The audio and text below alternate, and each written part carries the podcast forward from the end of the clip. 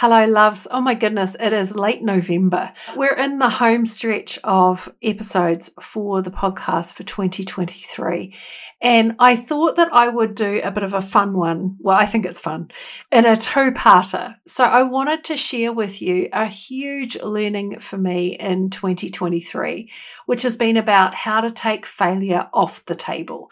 I think we can eliminate the possibility of failure. Bold statement, I know. But I, th- I see this all the time. Like the fear of failure is such a big reason for self doubt to show up. I see this all the time in self belief school. So we're going to look at this in two parts. Today, we're talking about what failure is, why we're all so uncomfortable with it. And I want to share with you a personal story about how I've learned to be with it in a completely new way. And then next week, we're going to talk about a way of thinking about failure that can really shift how you feel about all the dreams and ideas and goals that you have that you may be feeling some guilt and even shame around and a sense of maybe unfinished business for. Hey, guys and gals and non binary pals. This is Courage and Spice, the podcast for humans with self doubt, hosted by me, Sass Petherick. I'm a coach and supervisor, and I'm a little bit obsessed with how we heal the root causes of our self doubt. On the podcast, you can expect interviews with delightful humans and evidence based resources and original coaching tools. So, if self doubt is holding you back, then Courage and Spice was made especially for you with so much love. I'm so glad you're here. So let's get started with a definition of failure, how I'm defining this, because I think it will give us a lens that we can look through it with. So I define failure super simply. I think it's when we quit on ourselves. We quit on ourselves. We give up, we stop trying. So we quit usually as a kind of protective mechanism before we can fail. We preempt the failure by making the choice to end the relationship we have with this thing. So often we will associate failure with either not making the cut of something, like not making meeting a standard, we've failed to meet that standard, or it's associated with an ending that we haven't chosen. Right. So a, a marriage fails, for example, and that wasn't our choice.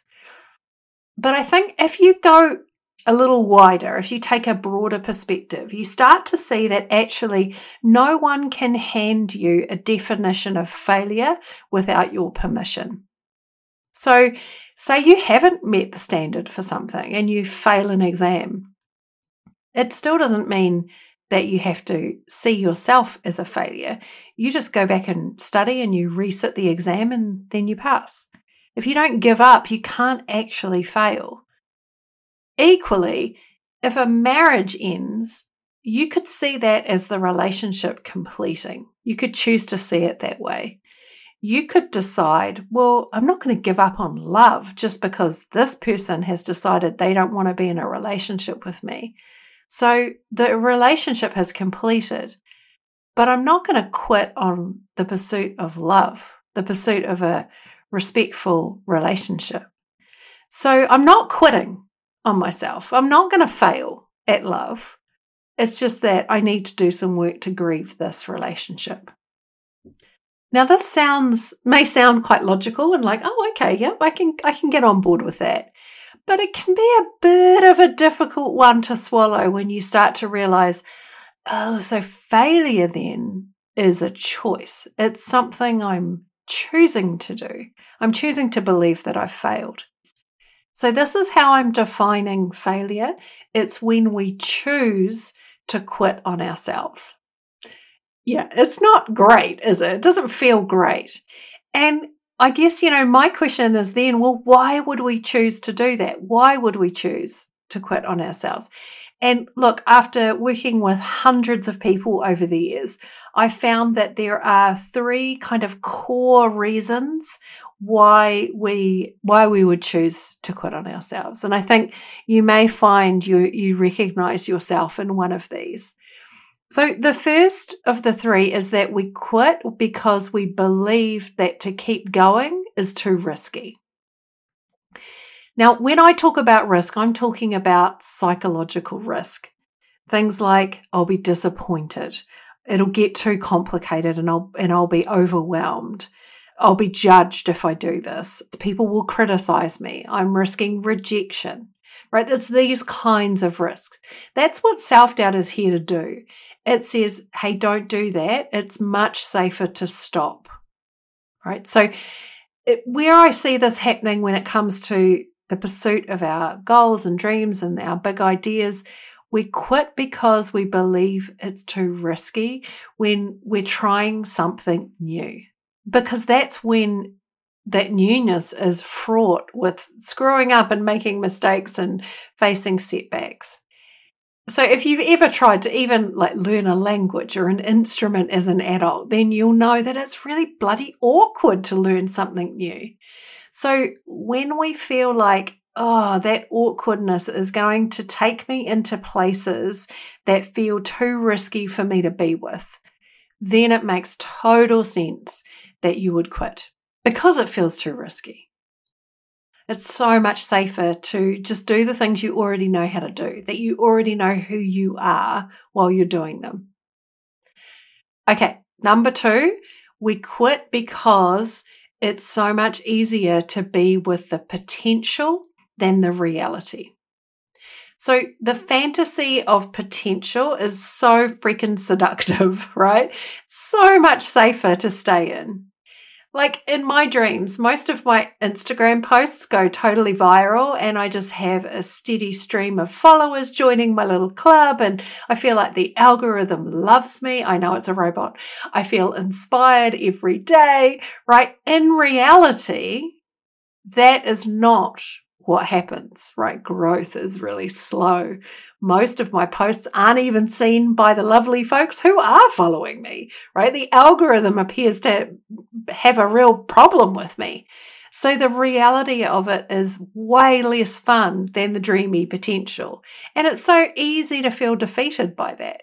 So we quit often because the the potential isn't matched by the reality. The third main reason I think we quit is because we make the mistake of believing that we can't be with failure. So we make failure mean something is bad or wrong with us, right? Usually because we've been told that. We've been told that failure is a form of humiliation. We look stupid, we've embarrassed ourselves, it's something to feel ashamed of. Of course, we would avoid it uh, at all costs if we don't believe we can tolerate it. But the, the reason why I think this is such a mistake is that you are already experiencing failure every time you quit on yourself. That's, I think, that's the only f- real true form of failure. Because if you've ever quit on yourself in any small or big way, if you've ever given up or just stopped trying, then you've already experienced it. You already know you can be with failure. Right? You may well be experiencing that right now. But did you die? no. right? And and this is the thing, right? Is yes, it feels icky. I mean, sometimes it can feel awful. Of course. And it is always going to feel awful if you've been told to see failure as embarrassing. When it happens, there's no other option but to feel embarrassed, right? Our brains are always seeing what they already believe. If this, then that. Now, equally, if you grew up seeing failure as part of learning, that this is actually where you figure out where things go wrong, failure isn't about you, it's about getting good at the thing you're doing, then when failure happens, there's no option but to feel kind of neutral, maybe a little frustrated, maybe a little excited that you almost had it, like some parts went better than planned. Our brains are always seeing what they already believe, right? So, this is why it can feel so uncomfortable to fail, is because you've you always have believed that it should. But that doesn't mean you always have to feel like this, right? You can make a conscious choice to shift how you feel about failure. And that is why I wanted to create this little set of podcasts because I think that this can start to really shift not just your relationship with failure, but with risk generally, with fear generally, and also, of course, how you feel about yourself.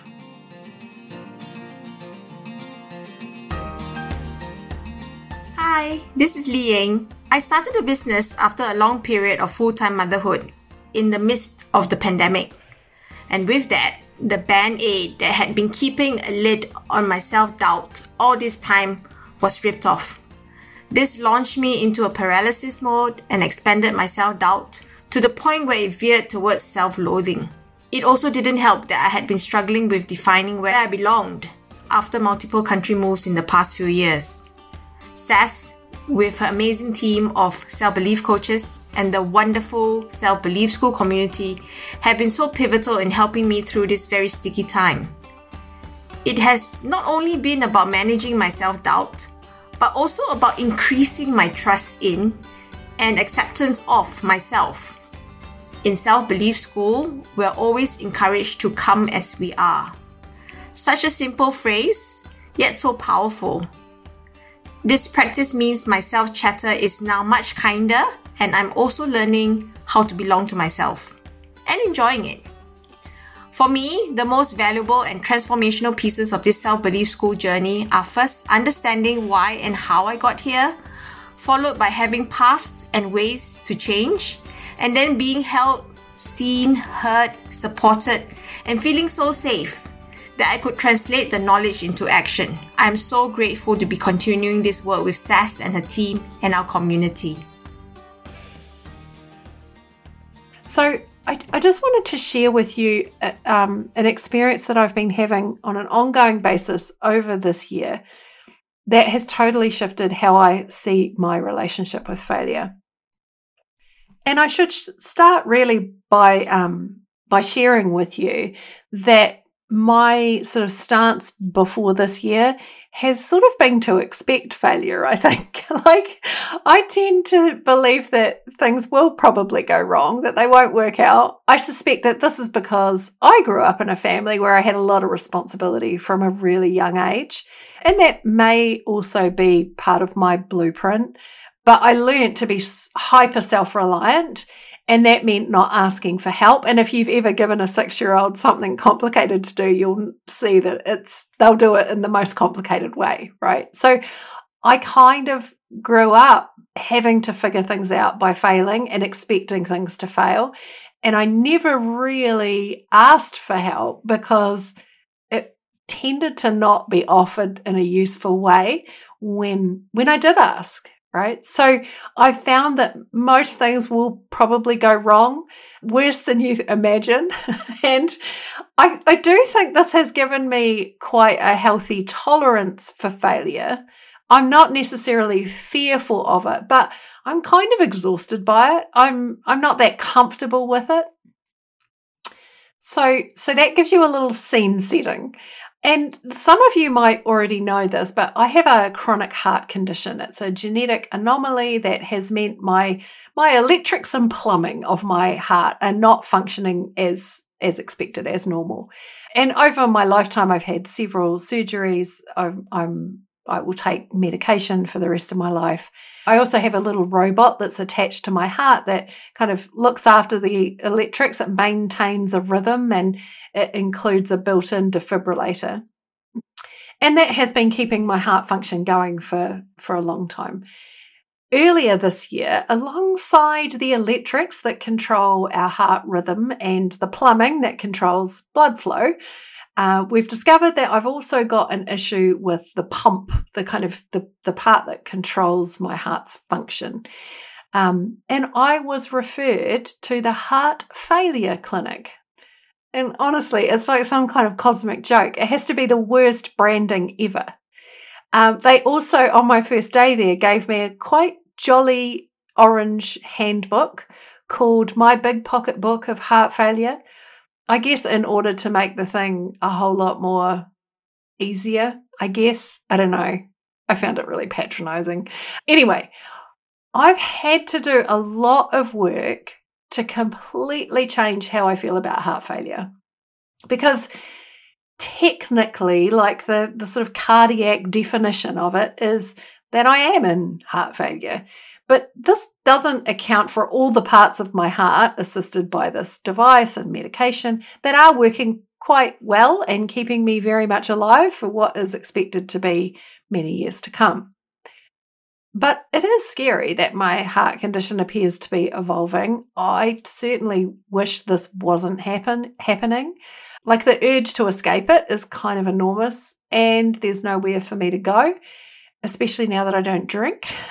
and there's no real way that I can quit on myself. And as we are talking now, I'm still going through some medication changes, and I found that because this is a chronic condition, there isn't a sexy surgery that will sort this out. And so I'm now often having conversations with doctors and medical professionals and others who have a really uncomfortable relationship with uncertainty and failure themselves. And so I have to do quite a lot of work to figure out the facts from their feelings from the ways that they might skip over things to avoid having to be with it themselves. It's it's quite fascinating. yeah, I don't ever get a holiday, I tell you. And look, part of me wants to go off exploring the potential of heart failure. This is not recommended. I, look, I personally, I am one of these people that can imagine all kinds of worst case scenarios just getting milk from the co op, right? Without this kind of situation. So a couple of weeks ago, just after seven in the morning, I was in bed with a coffee and my iPad, and Bodhi, our little dog, is snuggled up beside me, and I sensed my vision was going a bit blurred at the edges. I had a ringing in my ears, and I felt sort of outside of myself. I was aware something weird is happening, and I felt like I might pass out. I, I was aware something's wrong. And I just felt this stillness, like everything got really quiet. Bodhi woke up, turned around, looked at me, started licking my hand.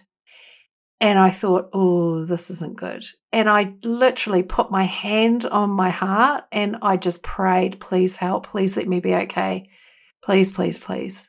And in a few seconds, it all passes and I feel a bit woozy, but otherwise, I think I'm okay. And my heart robot comes with built in Wi Fi and it sends constant messages to the Bristol Heart Institute whenever anything weird happens. And I've since learned that in that quiet moment, my heart device was charging and was about to shock me. Now, it does seem that I will be fine. I am fine. I'm having some tests, some new medication changes, things are being taken care of. But this instance has really rewired my thinking about failure and about fear. And I, this is why I'm sharing this with you because in the moment when that risk was real, the actual real risk of heart failure, I was not fearful. I was hyper aware of everything. I was incredibly present. Time went a bit bendy wendy, like Bodhi knew something. I knew he knew. My instinct was to pray, and I did feel really supported. And that I didn't even think about it. I was just like, oh, please help, whoever's there, whatever's there, help. But the important thing is, I wasn't in fear. I felt way more afraid before and after that incident, worrying about what could have happened, what still might happen. I've been pretty emotionally all over the place, especially as Ash is about to fly home to New Zealand just after Christmas. And, you know, we've both been imagining the worst case if I'm here alone and something else weird happens. But none of that is actually true. It's not true. It's not real, as in, it's not happening in this moment. Right now, I'm quite safe. I'm sitting in my little office chatting to you. And I share this with you because that's what we all do, isn't it? When we're afraid of failing in any way, we remember the past times that this has happened. And part of our psyche that's there to protect us say, says to us, Don't do that, you might hurt yourself again. It's safer to quit. And we imagine the worst things that could happen in the future. And we try to find ways, totally understandably, to avoid that at all costs. But we forget that because we've failed in the past, we have so much more information, more experience, more understanding. Because it's already happened, we're older and wiser and more resourced, even if the risk does occur. Even if and when that risk happens, it almost always turns out to be much less awful than we imagine. But all the time that we're in the past or the future, we are failing to be here, like now in this moment. And in this moment, we're actually okay. So I want to share this with you because I want you to see that that fear of failure is not to be trusted. It's almost never right here. It's what has happened, what might happen. It isn't real. And when, if the failure we're fearing comes true, even of heart failure, in the moment, we don't tend to feel fear. Something else kicks in. We don't have anything to fear in that moment because we're in it. So, I don't know about you, I find this so fascinating. And I sort of am hesitating sometimes to, to say the words because it's this thing is at the edge of my understanding and I can grasp it, but I sort of am feeling my way through it more than I can put words to it. But if you relate to this, here's what I highly recommend you do look at what you are not doing because you're afraid of failing. Like, where are you quitting on yourself? And what is the nature of your fear of this failure? Is it in the past or is it in the future? How are you already experiencing the very failure that you're working so hard to avoid? I highly recommend getting curious about this. In next week's episode, we're doing a part two, and I want to share with you what you can actually do, like some actions to take to really take failure off the table forever, to stop quitting on yourself. My feeling is this is really, really important. so stick with me. I will see you next week. And um, from my heart to yours, I'm sending lots of love.